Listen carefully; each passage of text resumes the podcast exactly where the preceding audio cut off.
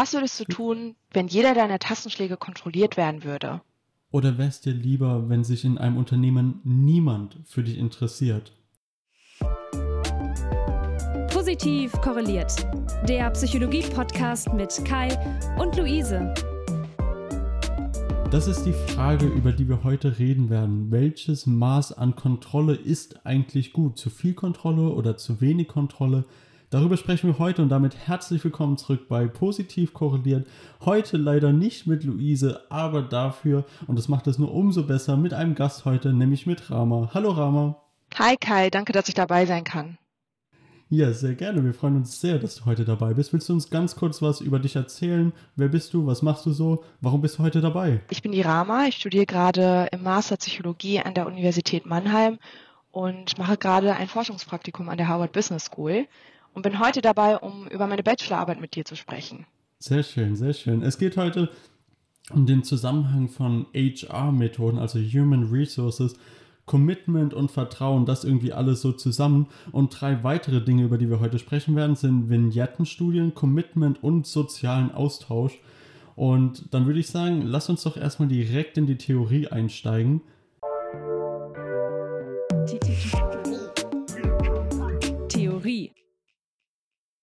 Wie bist du denn genau zu deinem Thema gekommen? Ich muss da ganz ehrlich sein, ich wollte eigentlich nie etwas über HR Analytics schreiben. Ähm, ich wollte etwas über Flow schreiben, weil die Flow-Forschung sehr präsent in unserem Lehrstuhl war. Und dann habe ich zufällig eine Ausschreibung gesehen und ich hatte bis dahin wirklich noch nie etwas über HR Analytics Methoden gehört. Da hat eine Dozentin ähm, angeboten, dass man halt über dieses Thema schreiben konnte, auch sehr breit gefächert. Und dann kam mir natürlich die Frage, was ist das eigentlich? Ähm, natürlich habe ich direkt gegoogelt und ein schönes, eine schöne Definition gefunden. HR Analytics ist der Prozess des Sammelns, Analysierens und Organisierens von Daten aus der Personalabteilung mit dem Ziel, die Arbeitsproduktivität der Mitarbeitenden des Unternehmens zu verbessern und deren Fluktuationsrate zu senken. Das habe ich halt bei Google als erstes gefunden. Ähm, das, was mir damals davon hängen geblieben ist, ist eigentlich das Wort Fluktuation. Ähm, mhm. Wieso Fluktuation, Mitarbeiterfluktuation? Äh, Im Bachelor damals hatte ich Freunde, die halt schon angefangen haben zu arbeiten, Berufsanfänger oder auch Young Professionals, wie man das heutzutage so nennt. Hm. Und ich habe halt immer unterschiedliche Sachen gehört, wie, hey, mir gefällt der Job irgendwie nicht, meine Performance wird nicht wirklich beachtet, ich habe so und so viel geleistet, wurde trotzdem nicht befördert oder meine Stärken liegen einfach irgendwie ganz woanders, aber das Unternehmen setzt mich irgendwie in Projekte, wo ich nicht wirklich aufgehe. Das waren alles so Sachen, wo ich mir immer Gedanken drüber gemacht habe, wieso? Wieso kann man das Ganze nicht einfach quantifizieren? Wieso hat man da nicht irgendwie, keine Ahnung, irgendwas, woran man direkt entscheiden kann, hey, der wird jetzt befördert, die Performance war so und so viel mal besser oder keine Ahnung, die, der Themenbereich passt mehr zu dieser Person. Und da bin ich halt auf dieses HR Analytics wiedergekommen, dass das in vielen Bereichen des Personalwesens einsetzbar ist und in den USA tatsächlich schon fester Bestandteil in der Abteilung der Personal, also generell in der Personalabteilung verwendet wird. Ich habe damals auch ein Beispiel gesehen äh, von einem Tech-Unternehmen, was den Mitarbeitenden und Angestellten über 10.000 Dollar ähm, angeboten hat, wenn die einfach näher an den Arbeitsort gezogen sind. Und Grund dafür waren zum Beispiel die Ergebnisse aus verschiedenen Analysen durch diese Methoden, ähm, die dann herausgefunden haben, dass ähm, wenn die Fahrzeit verringert wird, dass das eine positive Auswirkung auf die Produktivität und Mitarbeiterfluktuation generell hätte. Also das waren so Sachen, die ich dann gelesen habe, wo ich gedacht habe, hey, das ist ja echt eine neue Methode. Also damals wusste ich wirklich noch nichts darüber. Und äh, das könnte man ja wirklich einsetzen, um Leuten zu helfen. Gleichzeitig habe ich aber halt auch gedacht, hey, was passiert denn, wenn du halt komplett überwacht wirst? Ist das wirklich das, wonach man streben sollte, vor allem im Unternehmen? Wo bleibt dann da das Vertrauen? Quasi grob gefragt, hast du dir die Frage gestellt, ist das was Gutes, HR Analytics? Ist das irgendwie immer sinnvoll oder kann das auch irgendwie zu einem gewissen Grad auch schaden? Ähm, ich finde vor allem in Deutschland wird das Ganze, glaube ich, also es wird schon in Deutschland angewendet, es wird auch in den USA angewendet. In Deutschland haben wir aber diese Datenschutzgrundverordnung. Deswegen haben wir mhm. da noch einen Schutz. Ich weiß ehrlich gesagt nicht, wie es in anderen Ländern ist. Ähm, generell bin ich da auch selber zwiegespalten. Auf der einen Seite kann man wirklich Leuten damit helfen, damit die sich besser äh, im Job fühlen, damit aus der Unternehmensperspektive mehr Umsatz generiert werden kann, mehr Gewinn, mehr Produktivität bedeutet natürlich auch letztendlich wahrscheinlich mehr Gewinn. Auf der anderen Seite ist das natürlich irgendwie auch ein bisschen komisch, wenn halt wirklich jeder deiner Tastenschläge kontrolliert wird, wenn wirklich jeder weiß, wieso du wirklich krank warst und wie lange du krank warst, wenn das alles aufgezählt wird, wenn das ausgewertet wird, wenn deine Gespräche aufgezeichnet werden, wenn die mithören, was du da wirklich gesprochen hast mit deinen Kollegen. Hast du da wirklich über ähm, das Projekt gesprochen oder vielleicht darüber, dass dir das Ganze wirklich gar nicht gefallen hat? Willst du wirklich, dass das Unternehmen das weiß? Für manche Sachen ja, braucht man vielleicht auch einfach Privatsphäre. Okay, prima. Das heißt, hier sind wir jetzt schon bei diesem Spannungsfeld zwischen Vertrauen und Kontrolle und wir stellen uns irgendwie die Frage, okay, welches Maß an Vertrauen oder welches Maß an Kontrolle bei den Mitarbeitenden ist denn jetzt sinnvoll? Mhm. Und dann, Rama, wie bist du denn dann jetzt genau zu deiner Fragestellung gekommen? Also das äh, Ziel der Bachelorarbeit war es bei mir, die Einführung von HR Analytics Methoden im Unternehmen zu untersuchen. Ähm, das heißt, ich gucke mir nicht die Methode an sich an, ne, also wie wird jetzt hier die Performance gemessen, sondern wie nehmen das die Mitarbeitenden wahr. Und ähm, dabei stand vor allem der Einfluss auf das organisationale Commitment und der Einfluss von Vertrauen auf dessen Wechselwirkung im Vordergrund. Also kurz gesagt, welchen Einfluss haben denn diese HR Analytics Methoden auf das organisationale Commitment und das Vertrauen der Mitarbeitenden? Vielleicht auch, wieso eigentlich genau diese Fragestellung? Ähm, ich habe mir eigentlich genau das überlegt, also wie würde ich mich eigentlich fühlen, wenn jetzt solche Methoden im Unternehmen angewendet werden würden? Plötzlich ähm, kommt dann die Projektleitung und sagt, hey, jetzt ab heute werden jetzt diese Methoden angewendet. Und ich habe mir dann Gedanken gemacht, ja, wie würde ich mich denn eigentlich fühlen? Will ich dann noch weiter in diesem Unternehmen bleiben? Und in der Literatur habe ich dann verschiedene Sachen gefunden, ähm, die zum einen zum Beispiel aussagen, dass das Commitment äh, des Mitarbeitenden positiv beeinflusst werden könnte, da sowas zum Beispiel als eine positive Art organisationaler Unterstützung wahrgenommen werden könnte. Also ich könnte zum Beispiel denken, hey, das Unternehmen versucht wirklich irgendwie ähm, zu schauen, ob meine Performance jetzt besser geworden ist und dann habe ich ja wirklich Zahlen und Fakten, die das belegen dann kann ich ja einfacher vielleicht befördert werden, als Beispiel. Auf der anderen Seite kann die Einführung der HR Analytics Methoden auch auf Missvertrauen der Mitarbeitenden treffen, da diese zum Beispiel das Gefühl erhalten, dass diese Daten missbraucht werden. Und vielleicht beeinflusst das Ganze ja wirklich auch mein Vertrauen. Vertraue ich dann wirklich dem Unternehmen? Möchte ich da noch länger bleiben? Das war so die Kernfrage der Bachelorarbeit.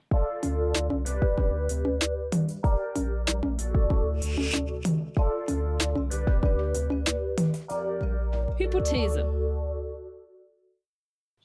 Heißt das, wir haben hier quasi zwei konkurrierende Hypothesen, dass wir sagen, es könnte einmal einen positiven Effekt geben, quasi über Commitment, und einmal einen negativen Effekt dann über Vertrauen? Also einmal habe ich mir angeschaut, hey, wie ist das eigentlich mit dem Vertrauen und dem Commitment? Wie ist da der Zusammenhang durch eine Korrelation? Dann habe ich mir aber auch angeschaut, wird das Ganze dann vielleicht moderiert durch das Vertrauen? Ja, also eine ganz einfache Moderation. Ähm, kommt es dazu, dass ich dann irgendwie durch ein erhöhtes Vertrauen dann auch vielleicht länger im Unternehmen bleibe. Das waren so die Hypothesen. Okay, okay, super. Sehr spannend. Das heißt, es geht nur um das auch nochmal äh, klarzustellen, bevor wir jetzt in die Methoden einsteigen. Es geht gar nicht darum, jetzt welche Methode das ist, ob die Methode Richtig. jetzt selbst gut oder schlecht ist, sondern es geht nur darum, wie reagieren Leute quasi darauf, wenn eine neue Methode eingeführt wird. Richtig, richtig. richtig. Genau, wie reagiere ich dann quasi als Mitarbeiter oder Mitarbeiterin darauf? Äh, dann, Rama, dann sag mal, wie genau untersucht man denn das in einer Studie? Halt, halt, halt, halt. Dafür brauchen wir Statistik. Ja, also ich hatte mir damals Gedanken zu gemacht, auch mit der, ähm, Betreuer, mit der Betreuerin, und wir sind dann darauf gekommen, eine Vignettenstudie zu machen eine Vignettenstudie, welche das Vertrauen und das organisationale Commitment von diesen Mitarbeitenden vor und nach der Einführung von diesen neuen Methoden ähm, erhoben hat. Vielleicht kann ich kurz erklären, wie das Ganze dann ausgesehen hat. Das war eine Fragebogenstudie. Man nimmt halt erstmal ähm, die demografischen Variablen, Teilnehmerinformationen auf und dann hat man die Commitment-Einstellung ähm, durch eine Skala erfasst, die Vertrauenseinstellung dann zwei verschiedene Vignetten gezeigt und auch das Konstrukt digitalen Stress gemessen und dann nochmal nach, der, nach dem Zeigen der Vignetten nochmal die Commitment-Einstellung und das Vertrauen überprüft. also eine Vorher-Nachher-Messung. Ähm, und für diejenigen, die vielleicht nicht ganz wissen, was ist denn überhaupt eine Vignette? Eine Vignette ist einfach sowas wie ein Aufhänger. In meinem Fall war das ein Video, ähm, ein animiertes Video mit einer Tonspur. Da haben die zum Beispiel erstmal eine kurze Begrüßung bekommen. Die Teilnehmenden ähm, haben dann erstmal auch ein, eine kurze Einführung in diese HR Analytics Methoden bekommen, was das eigentlich genau ist. Und ähm, auch kurz gesagt bekommen, dass das jetzt in der eigenen Personalabteilung bald genutzt werden wird. Das klingt richtig, richtig spannend mit den Vignetten. Darüber hatten wir auch so im Podcast noch nie so wirklich gesprochen. Hm, wie kann man sich das vorstellen? Ist das dann eine Vignette, die gezeigt wird? Sind das mehrere? Wie erstellt man sowas überhaupt? Und, und wie sahen die quasi bei euch inhaltlich aus? In meinem Fall waren das zwei Vignetten. Man kann natürlich auch eine Vignette benutzen. In meinem Fall waren das zwei unterschiedliche Vignetten. Wie ich die erstellt habe, ähm, ich habe das damals mit einem kostenlosen Animationsprogramm erstellt, einfach gegoogelt. Äh, da gibt's tausende von, wo du oder wo man einfach so Animationen erstellen kann. Und dann habe ich separat nochmal eine Tonspur aufgenommen, die drunter gelegt und sozusagen das Video geschnitten. Ich muss aber auch dazu sagen, das hat echt lange gedauert, bis man so ein Programm gefunden hat, was kostenlos ist und das dann zusammenschneiden. Das hat schon echt lange gedauert und vor allem, was sagst du da wirklich den Leuten ähm, oder den Probanden? In der ersten Vignette ähm, habe ich die Verwendung von diesen Methoden für Recruiting-Zwecke gezeigt. Dabei wird nach der Einführung ein Dashboard gezeigt, welches zum Beispiel die Ansicht des Personalers bei der Auswahl von potenziellen neuen Mitarbeitenden zeigt. Und ähm, sowas nennt man auch zum Beispiel Recruiting Funnel. Das ist dann sowas wie so ein Trichter. Das haben wir dann auch mit so einem Trichter visualisiert. Und dabei sieht der Recruiter auf einen Blick, wie viele Personen sich beispielsweise beworben haben und zeigt dann auch übersichtlich, wie viele Mitarbeitende jetzt letztendlich auch eingestellt worden sind. Und dann hat man nochmal zusätzlich eine Erläuterung, dass auch die Leistung der Recruiter im Dashboard eingesehen wird oder einzusehen ist. Also erste Vignette ging sehr stark um Recruiting. Die zweite Vignette beschreibt die Verwendung von HR Analytics Methoden zur Erfassung des Engagements der Versuchsperson. Also dabei wird nach der Einführung auch wieder ein Dashboard gezeigt, welches die Ansicht des Personalers bei der Nutzung von diesen HR Analytics Methoden zeigt. Und auf dem Dashboard sind Werte und Veränderungen des Engagements gelistet. Diese werden dann nochmal neben der Tonspur auch mit zum Beispiel einem Pfeil auf dem Bildschirm gezeigt und das Ganze wird dann nochmal erklärt und zusätzlich werden Beispiele aufgezeigt, an denen das Engagement zum Beispiel messbar ist. In dem Beispiel hatten wir zum Beispiel die kollegiale Beziehung.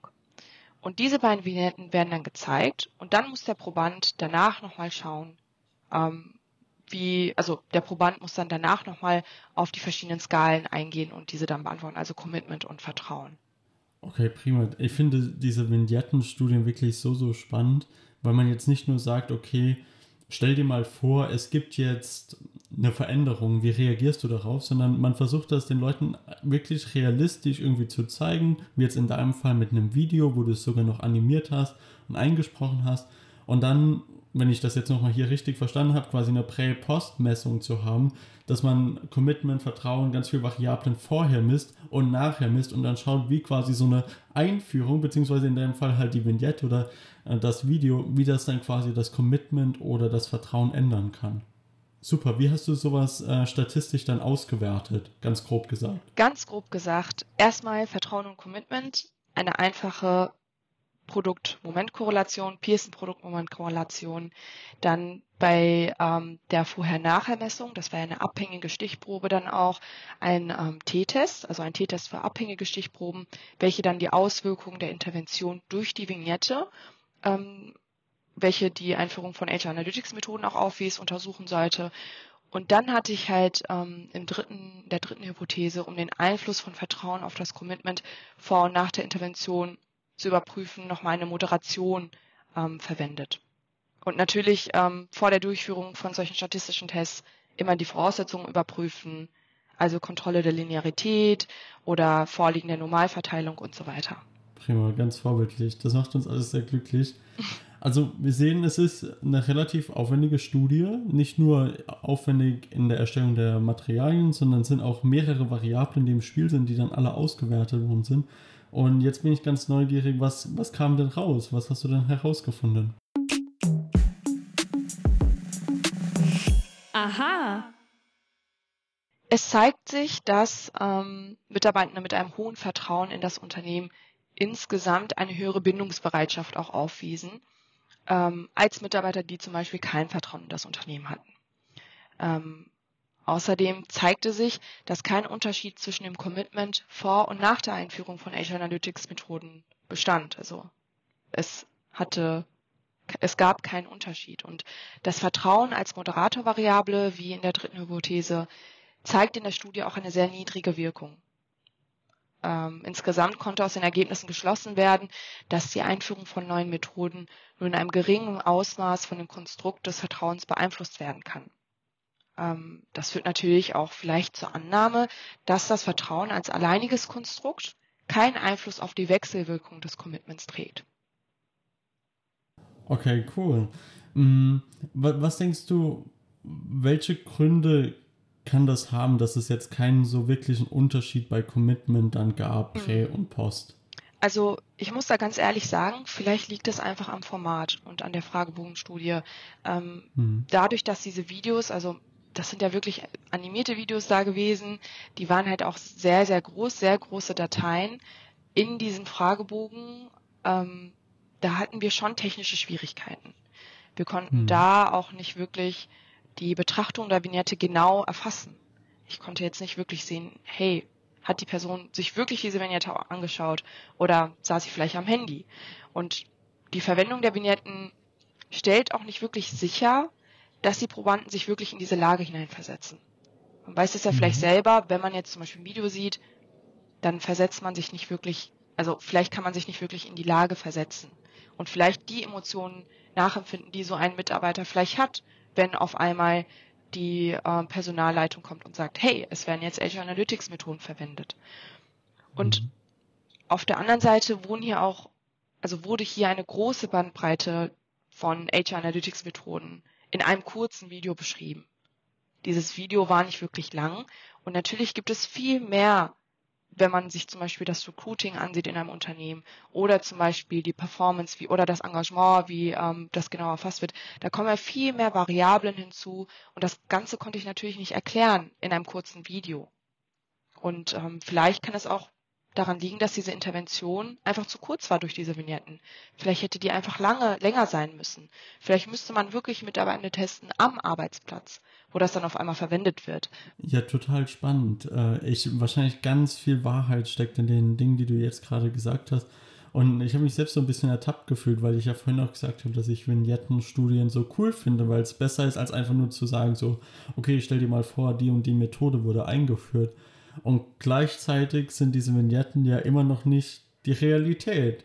Das heißt, da gibt es immer noch einen Unterschied und es kann sein, dass Leute sich das nicht aufmerksam genug angeschaut haben oder dass es irgendwie nicht lang genug war oder dass es nicht realitätsgetreu war. Da gibt es ganz, ganz viele Gründe, die da eine Rolle spielen könnten. Gleichzeitig würde ich dich fragen, okay, wenn ich jetzt eine Vignettenstudie in der Zukunft äh, durchführen wollen würde, was würdest du mir empfehlen? Was könnte ich vielleicht versuchen, irgendwie zu machen, dass es irgendwie realitätsgetreuer noch wird? Ja, ich finde, es kommt halt einfach drauf an, was überhaupt auch dein Thema ist. Ähm, bei mir war das jetzt so, das waren jetzt so Analytics-Methoden. Ich hatte wirklich das Dashboard, wie das in so einer Software auch wirklich verwendet wird, mhm. ähm, so ähnlich halt dargestellt. Also ich habe das wirklich versucht, so realitätsnah wie nur möglich, natürlich war das ein animiertes Video, ähm, das dann darzustellen mit den Möglichkeiten, die ich hatte. Man sollte also nicht zu viel vereinfachen, sondern vielleicht schon das so darstellen, wie es auch ist. Auf der anderen Seite muss man natürlich auch darauf achten, wie viel kann ich denn darstellen. Man hat nicht sehr viel Zeit. Ähm, ich glaube, das weißt du ja auch, Kai. Bei Fragebogenstudien, je kürzer die Bearbeitungsdauer für den Probanden, desto besser meistens, weil die meisten vielleicht dann auch abspringen, wenn es zu lange dauert. Ähm, deswegen, wie lang soll das Video gehen? Oder wie lang, ein Aufhänger kann natürlich auch ein Bild sein. Ein Aufhänger mhm. muss nicht immer ein Video sein. Also wie lange soll denn zum Beispiel dieses Bild gezeigt werden? Wie lange soll das Video gehen? Das sind so Sachen, über die man sich vorher schon Gedanken machen sollte. Und wie viel kann ich auch erklären, damit der Proband auch ein gutes Verständnis von der Thematik hat? Wenn das ein sehr komplexes Thema ist, sollte man sich das vielleicht nochmal überlegen. Reicht denn so eine Vignette? Reicht es denn wirklich, dass man einmal kurz erklärt, hey, das ist die Methode, wie findest du das? Geht das? Ja. Oder sollte man vielleicht besser ausholen und vielleicht doch irgendwie was anderes planen. Und zwei Sachen, die mir noch eingefallen sind, was so ein bisschen darauf abzielt, was du gemeint hast mit, schauen die Leute überhaupt aufmerksam zu? Zwei Sachen, die man sich da anschauen könnte, ist irgendwie, dass man versucht zu messen, wie lange Leute sich das Video anschauen. Oder dass man das vielleicht irgendwie versucht, technisch einzubauen, Leute irgendwie zu zwingen, sich das Video anzuschauen. Genau. Dass zum Beispiel der Button irgendwie, um weiterzugehen, dass der irgendwie erst nach zwei Minuten oder so kommt. Oder irgendwie Fragen noch einzubauen, sogenannte Attention Check, sagt man häufig in der Literatur, dass man irgendwie fragt, so, mh, hm, worum ging es eigentlich in dem Video? Oder einfach so ein paar Trickfragen einbaut, um irgendwie zu schauen oder irgendwie sicherzustellen oder zumindest mal zu messen, ob Leute aufmerksam diese Vignetten sich auch angeschaut haben. Richtig, da kann man sich auf jeden Fall ähm, die technischen Sachen von diesen Fragebogenseiten ähm, nehmen und da vielleicht auch einstellen, hey, die Person soll diesen, diese Seite oder diese Vignette fünf Minuten sehen. Okay, fünf Minuten ist jetzt sehr lange, vielleicht ein paar Minuten sich anschauen, sodass sie gar nicht erst weiter kann. Aber trotzdem kann man es halt nicht immer wirklich garantieren. Ja. Ne? Klar. Das heißt, man hat es da natürlich auch mit vielen Nachteilen oder auch Vorteilen. Je nachdem, man muss das immer so ein bisschen abwägen, wenn man sich entscheidet für eine bestimmte Methode für sein ja, Studium. Auf jeden ich Fall. Ich finde es auf jeden Fall richtig cool, dass du dieses riesige Thema von HR Analytics dann quasi auf so eine Studie runtergebrochen hast und das dann irgendwie noch mit dieser spannenden Frage von Vertrauen und Kontrolle irgendwie kombiniert hast. Mm, ich würde dich, äh, und jetzt sind wir schon fast am Abschluss, aber ich würde dich so fragen, so allgemein, was hast du so bei der Bachelorarbeit so gelernt, so zwei, drei Dinge vielleicht, und was würdest du anderen Leuten, die jetzt eine Abschlussarbeit schreiben, was würdest du denen allgemein empfehlen?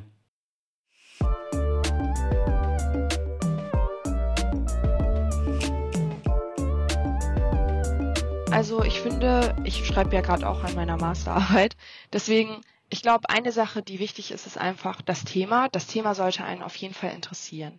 Wenn das ein Thema ist, was dich nicht interessiert, dann wird es umso schwieriger sein, weil bei einer Bachelorarbeit, vor allem wenn man das das erste Mal macht, muss man halt sehr viele Sachen erstmal alleine machen, erstmal klarkommen, vielleicht Methodenkenntnisse sich aneignen, dann nochmal mehr recherchieren. Das sind sehr viele Sachen, die auf einen zukommen. Und wenn das Thema einem einfach Spaß macht oder wenn man an dem Thema einfach interessiert ist, dann ist es auch viel, viel einfacher dann über das Thema auch zu schreiben. Das war vielleicht ähm, ja ein Tipp. Der zweite Tipp wäre, sich selbst einfach auch zu motivieren. Das ist also eine Bachelorarbeitszeit kann auch mal ein bisschen ja düster sein, wenn man halt schon länger am Thema sitzt und man sieht irgendwie kein Ende und irgendwie findet man immer wieder neue Sachen und man möchte alles nochmal mit einbringen. Man muss da auch mal einen Cut setzen und einfach sich selbst auch motivieren, einfach mal einen Punkt zu setzen und ähm, ja, einfach am Ball zu bleiben, aber dennoch zu schauen, okay, bis dahin möchte ich jetzt, dass das Thema geht und mehr jetzt auch nicht. Das ist, glaube ich, sehr, sehr schwer, wenn man wirklich auch Interesse am Thema hat. Ich, ich danke dir. Normalerweise am Ende der Folge fragen Luisa und ich uns immer gegenseitig, was wir in dieser Folge gelernt haben. Ich kann auf jeden Fall für mich sagen, was ich gelernt habe. Ich habe selbst noch nie eine Vignettenstudie durchgeführt. Deswegen war A sehr interessant, äh, darüber zu hören, wie genau du das gemacht hast, dass du dann quasi diesen Prozess auch beschrieben hast, dass du selbst dieses Video animiert hast und lang geschaut hast, äh, welche Programme das kostenlos machen. Hm. Aber quasi dann auch, dass wir so ein bisschen darüber gesprochen haben, über die Vor- und Nachteile von diesen Vignettenstudien und so ein Problem angerissen haben, allgemein zu Fragebogenstudien. Wie können wir überhaupt sicherstellen, dass Versuchspersonen diese Fragen überhaupt aufmerksam beantworten oder sich in deinem Fall dann aufmerksam dieses Video anschauen? Und inwiefern ist das auch realitätsnah genug, um irgendwie eine Aussage darüber zu treffen? Weil für uns ist es jetzt schwierig zu sagen, verändert sich das Commitment insgesamt nicht? Oder war es nur in dieser Studie jetzt nicht möglich, dieses Commitment oder die Veränderung im Commitment irgendwie zu erfassen? Und das fand ich irgendwie ganz, ganz spannend, da heute mit dir drüber zu sprechen. Gab es noch irgendwas, was du heute, jetzt wo du nach langer Zeit wieder über deine Bachelorarbeit gesprochen hast, was du jetzt irgendwie nochmal für dich mitgenommen hast? Persönlich einfach das Thema HR Analytics. Ähm, ich habe das so ein bisschen vernachlässigt jetzt im Masterstudium, aber hm. ähm, vor allem jetzt in unserer Zeit merkt man halt einfach, dass es einfach immer weiter zum Thema wird, vor allem Schlagwörter wie Big Data, Data Analytics generell und dann halt auch im Personal, ne, dass man diese Daten verwenden könnte. Äh, in Deutschland sind wir da noch so ein bisschen geschützt, obwohl in Deutschland auch diese ganzen Methoden teilweise schon verwendet werden. Man sollte sich halt wirklich Gedanken über die Zukunft machen. Was bringt das denn mit sich? und was für eine Auswirkung hat das dann wirklich auf Mitarbeitende. Und das ist so eine Sache, ähm, die mir heute wieder aufgefallen ist, dass man darüber auch mal in Diskurs gehen sollte und mehr mit anderen auch sprechen sollte, mit verschiedenen Leuten aus unterschiedlichen Bereichen, um da wirklich eine Lösung zu finden. Da kann ich nur zustimmen. Und allgemein Diskurs mit verschiedenen Leuten aus verschiedenen Bereichen, äh, nicht nur bei HR Analytics, sondern bei so vielen Themen, äh, erscheint es sehr sinnvoll. Äh, ich danke dir, dass du dabei warst. War danke, Kai. Danke. und an alle anderen, die heute zugehört haben, vielen Dank, dass ihr dabei wart und empfehlt uns gerne an alle weiter, die vielleicht auch mal ihre Abschlussarbeit bei uns vorstellen wollen. Gebt uns gerne auch eine Bewertung bei Apple Podcasts oder Spotify. Schaut gerne bei uns bei Instagram vorbei. Positiv korreliert, alles klein und zusammengeschrieben. Und dann hoffen wir, dass wir uns nächste Woche wieder hören. Und bis dahin bleibt positiv korreliert und passt gut auf euch auf. Bis demnächst. Ciao, ciao.